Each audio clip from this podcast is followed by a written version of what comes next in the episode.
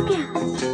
देखो देखो वो आ गया। आ ही गया है कोरोना वायरस और वायरस की तरह ही फैल रहा है। इंसान चाँद पे पहुँच गया, मंगल पे भी पहुँचने वाला है, पर इस वायरस की वैक्सीन नहीं बना पा रहा है। आज हम यही बात करने वाले हैं कि इस वायरस की वैक्सीन कैसे बनेगी और कब बनेगी। ये वायरस इसलिए खतरनाक नहीं कि ये वायरस से लोग मर रहे हैं। ये वायरस इसलिए खतरनाक है कि ये बहुत जल्दी से फैल रहा है। फॉर एग्ज़ाम्पल अगर मुझे वायरस है और मैंने खांसा और मैं मोबाइल फ़ोन पे बात कर रही थी, ये फ़ोन अगर मैं किसी और को देती हूँ तो ये फ़ोन के द्वारा 95 परसेंट चांसेस है कि उस इंसान को भी ये वायरस लग सकता है।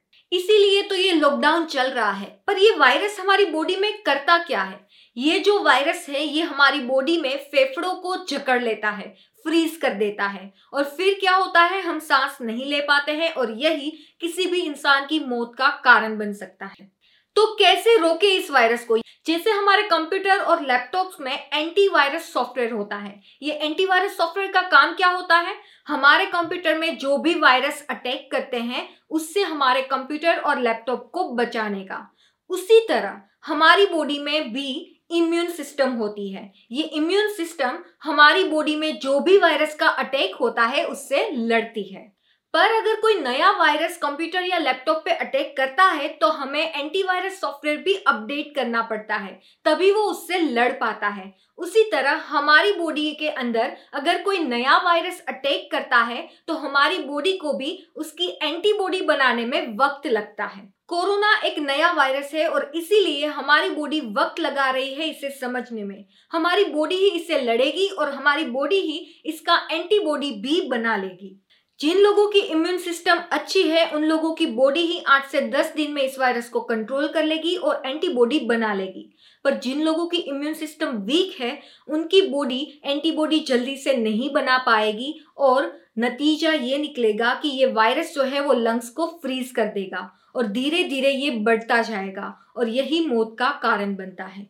तो कैसे बनेगी कोरोना वायरस की वैक्सीन जो लोग हेल्दी हैं, जिन लोगों की इम्यूनिटी पावरफुल है, ऐसे लोगों के बॉडी में इस वायरस को इनइफेक्टिव करके डाला जाएगा। और फिर क्या होगा? ये जो वायरस है बॉडी के अंदर, उसके खिलाफ हमारी बॉडी एंटीबॉडी जनरेट करने लगेगी। और यही एंटीबॉडी का यूज़ करके दूसरे लोगों को बचाया जाएगा। पर प्रॉब्लम ये है कि ये बहुत ही ज़्यादा लेंदी प्रोसेस है। और ये प्रोसेस को कंप्लीट करने के लिए बहुत वक्त लग रहा है और इसी वजह से ये लॉकडाउन चल रहा है ताकि हम लोग घर से बाहर ना निकले, ये ठीक से वैक्सीन बन जाए और फिर हम तक पहुँच पाए। पर अगर हम बाहर निकल जाएँगे और हम सब इतना ज़्यादा वायरस को फैला देंगे तो फिर जो वैक्सीन आएगी वो यूज़ कैसे करेंगे जब सब मर गए होंगे?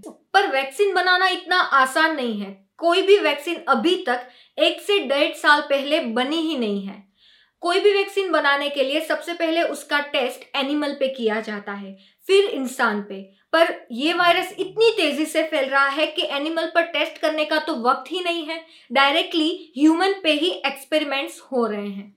करना ये होता है कि इस वायरस की इफेक्टिवनेस को कम करके किसी इंसान में इसे डालना होता है। फिर उस इंसान से जो एंटीबॉडी बनता है, उसे दूसरे इंसान में डालना होता है और इसी तरीके से टेस्ट करना होता है। इसकी इफेक्टिवनेस को टेस्ट करने के बाद ये देखना होता है कि ये कोई साइड इफ़ेक्ट तो नहीं कर रहा। सब जाँच पड़ताल करने के बाद, एक साल के बाद इसे अप्रूव किया जाता है और फिर ये हमें अवेलेबल होती है। इसे ठीक से जानना पड़ता है कि ये ठीक से काम कर रही है या नहीं।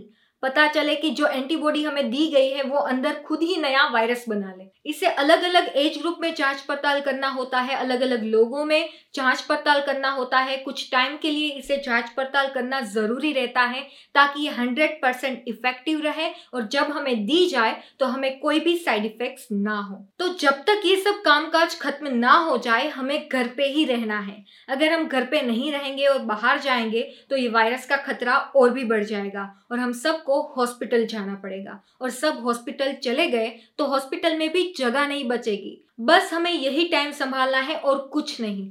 नहीं तो जब तक वैक्सीन बन के आएगी, सब तबाह हो जाएगा। सो टेक केयर घर पे रहिए, शांति रखिए, अपने टाइम को इन्वेस्ट करिए, इसे ज़्यादा कॉम्प्लिकेटेड मत कीजिए।